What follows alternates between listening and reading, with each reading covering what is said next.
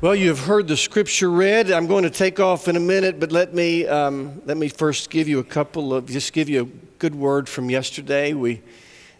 If you were here last week, you will know that Saturday, was the launch of Manna Church, the new form or fresh expression of church over at Manna House, and Tanya and Justin Kelly are leading that. Justin led the worship, and Tanya preached and talked about her own story and grace. And at the end, Carrie, my wife, just happened to be sitting next to a young lady named Dolores, who for the first time in her life prayed to become a follower of Jesus, and it was just a great beginning to Manna Church. Several of you were there as volunteers, and I'm grateful for that. And I'm grateful to be a part of a church that is willing to do things beyond our walls and beyond our traditions for people who are highly unlikely ever to walk through the doors of this church or any other established church. So thank you for being who you are. A few weeks ago, it was Easter Sunday, I'm pretty sure, I made a big mistake. I mistakenly said that Superman was one of the Avengers, and a small firestorm broke out from that. Johnny Kirk said the only thing that I could have done worse was to mix up the cast of Star Trek and Star Wars. He said he would have probably rushed the platform had I done that. I'm going to venture off now into another movie I know nothing about, The Matrix. There are three of those. I've never seen any of those. I'm afraid I wouldn't understand them, so I haven't seen them. But I did see a quote from The Matrix Reloaded, one of those three, that I found intriguing. Neo is apparently the main character in The Matrix, and he asks the Oracle, another primary character in the Matrix, "What are you here for? And why do you help me?" The Oracle answered, "We're all here to do what we're all here to do." Now that's deep and profound. We're all here to do what we're all here to do. Well, you're here to do something. We're all here to do something. You're here to do something. What are you here to do? And are you doing it? I believe that you have a God-given job in the world. I believe you have a God-given job in the world. David, we heard a moment ago, of David it was written, David served God's purposes in his own generation. And Jesus prayed to the Father, "I have glorified you. I've reflected well on you because I have completed the work you gave me to do." Wouldn't it be wonderful near the end of life's journey on earth if we were to be given the opportunity to pause for a moment just before we step into eternity? Wouldn't it be wonderful if we were given the opportunity to pause and turn around to say, "I have served to the best of my abilities. To the best of my abilities, I have served God's purposes for me in my generation." And wouldn't it be wonderful if just before we step into eternity, if we were given the opportunity to turn around and look back just for a moment, wouldn't it be wonderful to pray, "Father, I have glorified you," meaning I have reflected well on you. I've made you look as good as I could. And I've completed the work that you gave me to do. Wouldn't it be wonderful to look back just for a moment, just before we step into eternity, if we're given the opportunity to pause and turn around and look back just for a brief moment? Wouldn't it be wonderful to say, "I know what I was here to do, and I did what I was here to do"? I believe you have a God-given job on earth. Leonard Sweet told of a cancer clinic in Europe where the physicians won't treat the cancer victims until they say this, "You must tell me your mission. Why is it that you must live? Specifically, what must you accomplish?"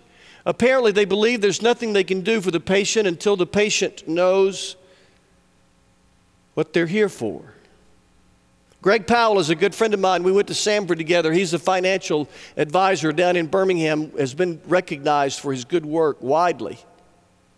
We had lunch, and he told me the key to his success. He said, I won't talk about anybody's money until they answer the following questions. What is your mission?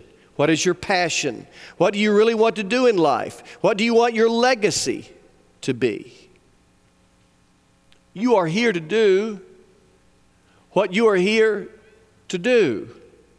Get out your bulletins and look in the middle panel. There's a long quote there. I want you to follow with me. It's there. The music is on the left side and the order of worship in the middle panel under sermon notes. It's a long quote by a man named Richard Bolles who wrote, he was an Episcopal minister who people kept asking him about vocation. And so every year they publish this book. It's redone every year, new edition every year. What Color Is Your Parachute? The back of the book, the thing about your life mission is worth the price of the book. And here's what he says. Your life mission is A, to exercise that talent which you particularly came to earth to use, your greatest gift which you most delight to use. B, in the place or places or setting or settings which God has caused to appeal to you the most. Let me pull over for a moment and park and talk about that. When your Creator strung together the DNA that made you in your mother's wombs, He implanted in that DNA particular gifts and particular passions, and He will call you to do what He wired you to do. He implanted in you the passions for certain things and the gifts to do certain things. And when He calls you to do certain things, He will call you into those things. Down at Shocco Springs in Talladega, some of you have been there, Baptist camp in Talladega. My first job, I was 16 years old working there on the grounds crew. One night, a missionary from Africa had us out on the patio and was talking to us, the staffers, and he said, I know some of you pray God call me to anything except to be a missionary in Africa. He said, you know, I can tell you if God calls you to be a missionary in Africa, it'll be wonderful for you. God doesn't want you, he said, God doesn't want you to be miserable. He will call you to things that you find attractive and appealing and life that is abundant. And I believe that. I think Bolles is right, that your life mission is to use your greatest gift and in the places or settings which God has caused to appeal to you the most. And C, and for the purposes, those purposes which God most needs to have done in the world. This is important. This is not just about you. This is not just about your personalized, privatized, specialized, individualized, glamorized, romanticized mission in life. It is about you and me finding our place in God's mission in the world. Now, you do have a personalized, individualized place in that mission, but it's not about you and me. It's about finding what is my place in God's mission to the world.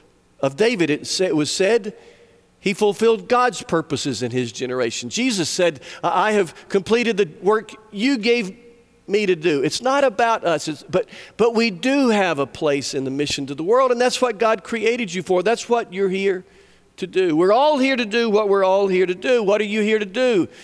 I believe God has given you a job, a role, a plan, and I believe you can know that plan. I believe you can know what you're here to do. God inspired Paul to write in Ephesians 5, you heard it read a moment ago, do not be foolish, but understand what the Lord's will is. Maybe you're at the beginning of your career and you're wondering, what am I supposed to do as a vocation? Maybe you're at the end of your career, you're at the volunteer stage of your career and you're wondering, where should I volunteer? Maybe you're mid-career considering a career change and you're understandably apprehensive.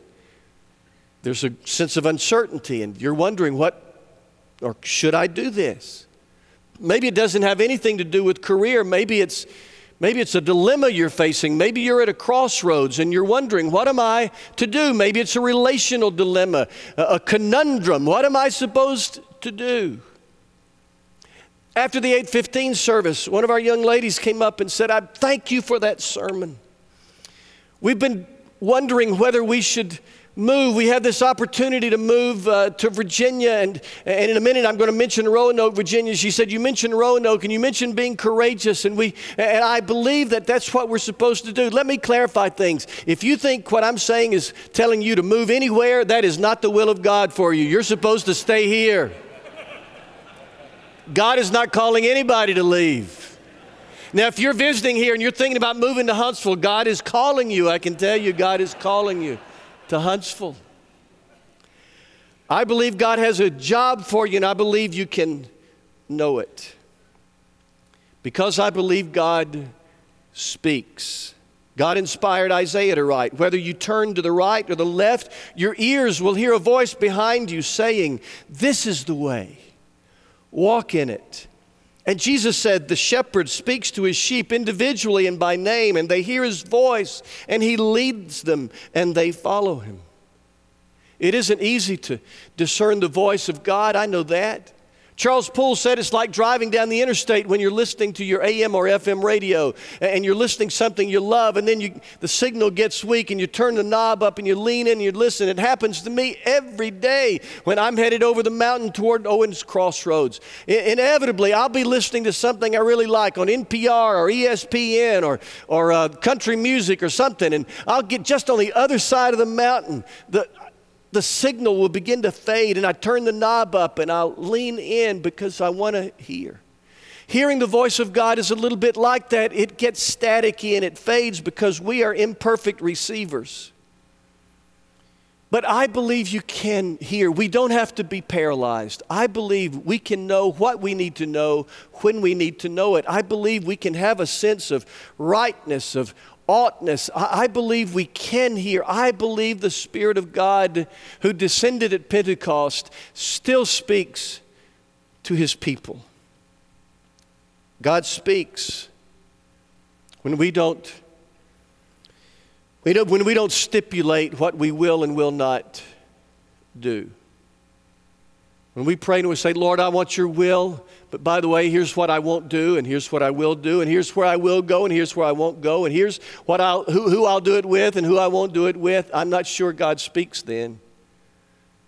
Romans 12:1-2 says, present your bodies a living sacrifice, and then you'll know what is the perfect and pleasing will of God. When we lay our dreams and our plans on the altar and pray prayers that are open-ended, then I believe God speaks. When we pray the prayer that Jesus prayed in Gethsemane, not my will but yours, I believe when we pray open-ended prayers like that, that God speaks.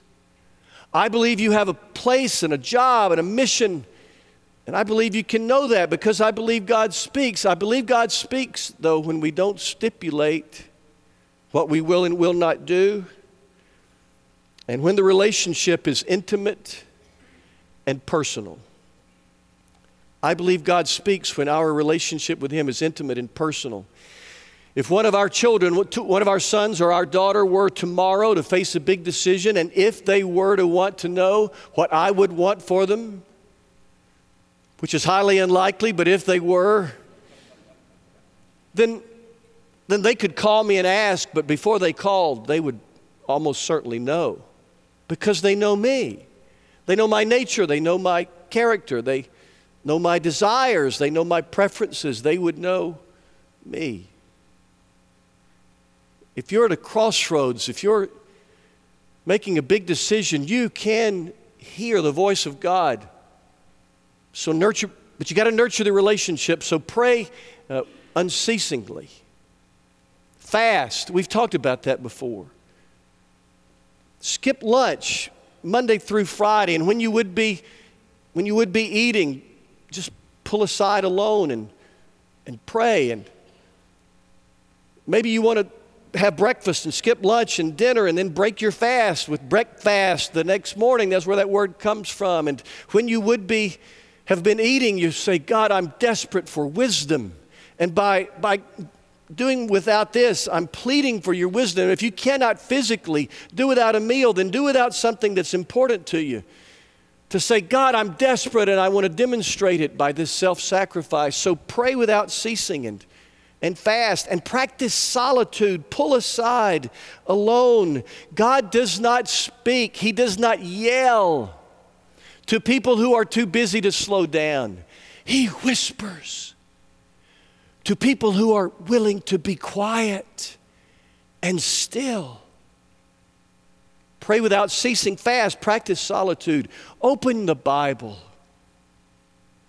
Years ago, we were living in Mount Washington, Kentucky, and we were in conversation with the pastor search team at Bon Air Baptist Church in Richmond, and we were headed up for what we call the trial weekend, and so it was time to tell our kids. Our daughter was 14, and she had a boyfriend that she was sure was the love of her life, and so when we sat the kids down and said, guys, look, this weekend we're going up to Richmond, and if Daddy doesn't blow it, then we're gonna move to Richmond, Virginia. Brennan cried. It was traumatic. Of course it was. 2 mornings later at breakfast, Brennan showed up with an announcement. She said, last night I was reading my Bible, doing my devotion, and she said, I read that story of Job, where God said, Job, I want you to leave your people and your family and go to another country. I said, might that have been Abraham? Whatever, she said.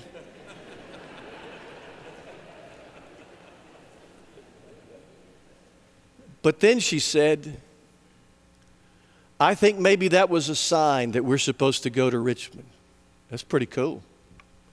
I've never opened the Bible and seen, Travis, this is what you're supposed to do, but we read examples, we read principles, and when we read, the Spirit of God speaks. I believe you have a place in the world, a God-given plan for you.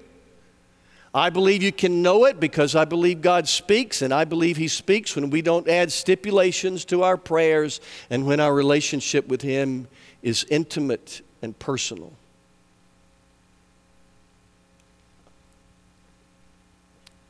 And it is never too late to get in on the rest of God's plan for you. Some of you are thinking, Travis, I've never prayed that prayer. I've never prayed and fasted and never been in solitude to pray, and I'm not really a great student of the Scriptures, and so it's too late for me. Of course it's not.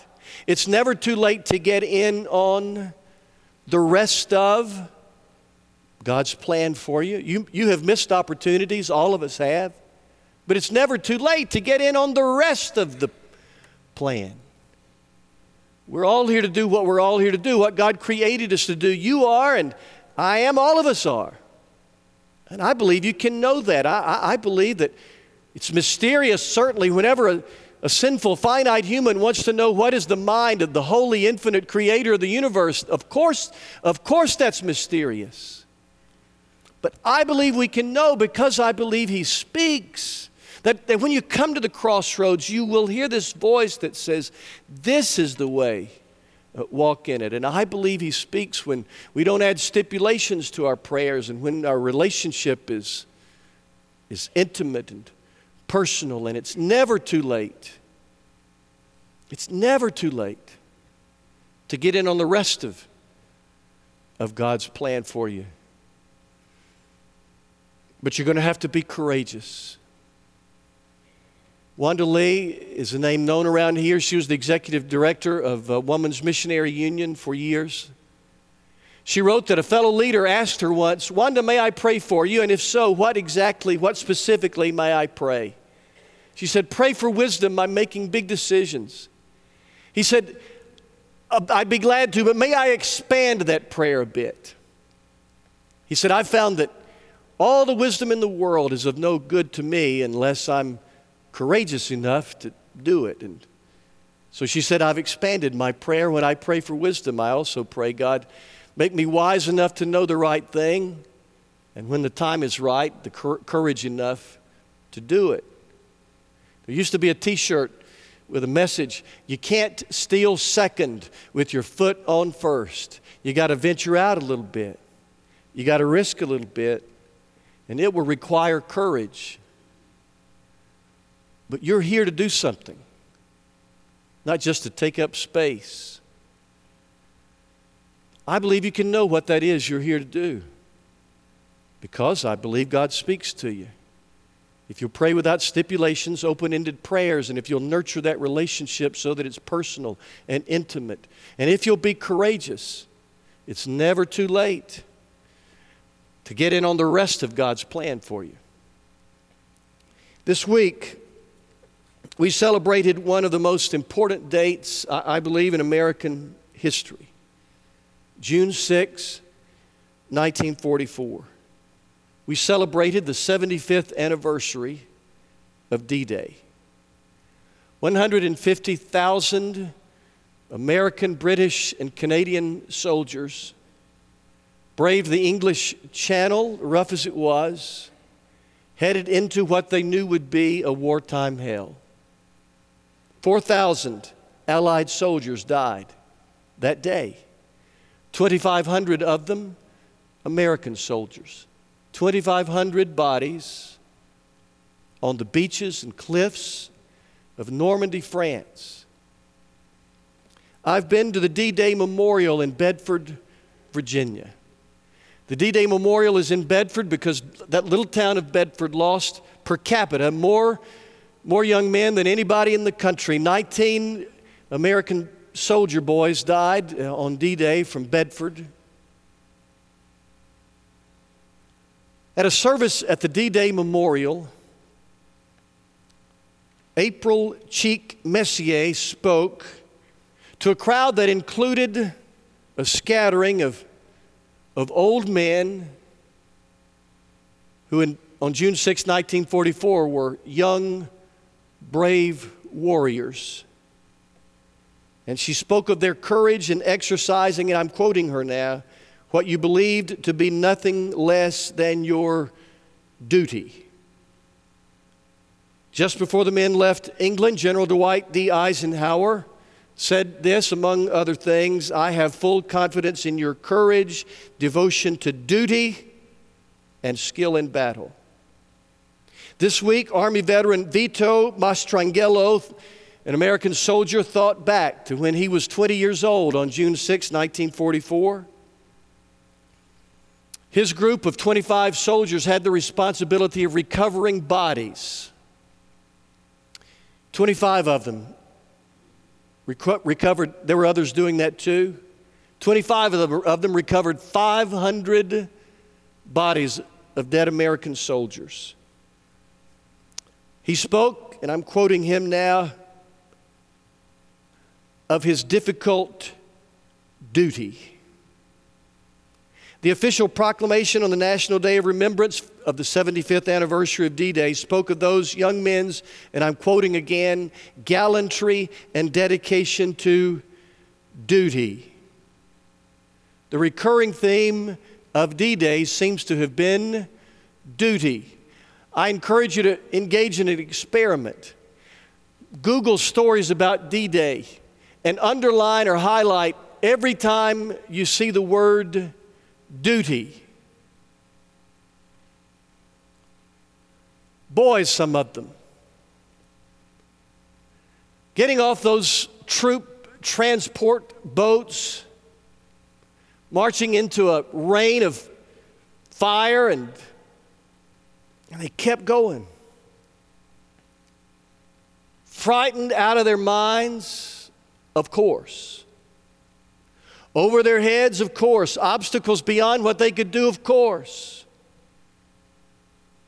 But they would have said, we're all here to do what we're all here to do. And they understood a word that seems to have lost popularity in our culture. The word duty. You have a duty. Overwhelmed, I'm sure. Frightened, I'm certain. Over your head, of course. But everybody here has a duty to find your place in the Creator of the world's mission to the world. And you're never going to find life in its abundance until you find that place. And there's going to be a missing place on the battlefield until you find that place, and I believe you can know that place. because I believe God still speaks to those who don't add stipulations to their prayers and for whom the relationship is intimate and personal. It's never too late. Don't forget this. It's never too late to get in on the rest of God's plan for you. If you'll only be courageous enough to fulfill your God-given duty. 231 is the hymn that we're going to sing.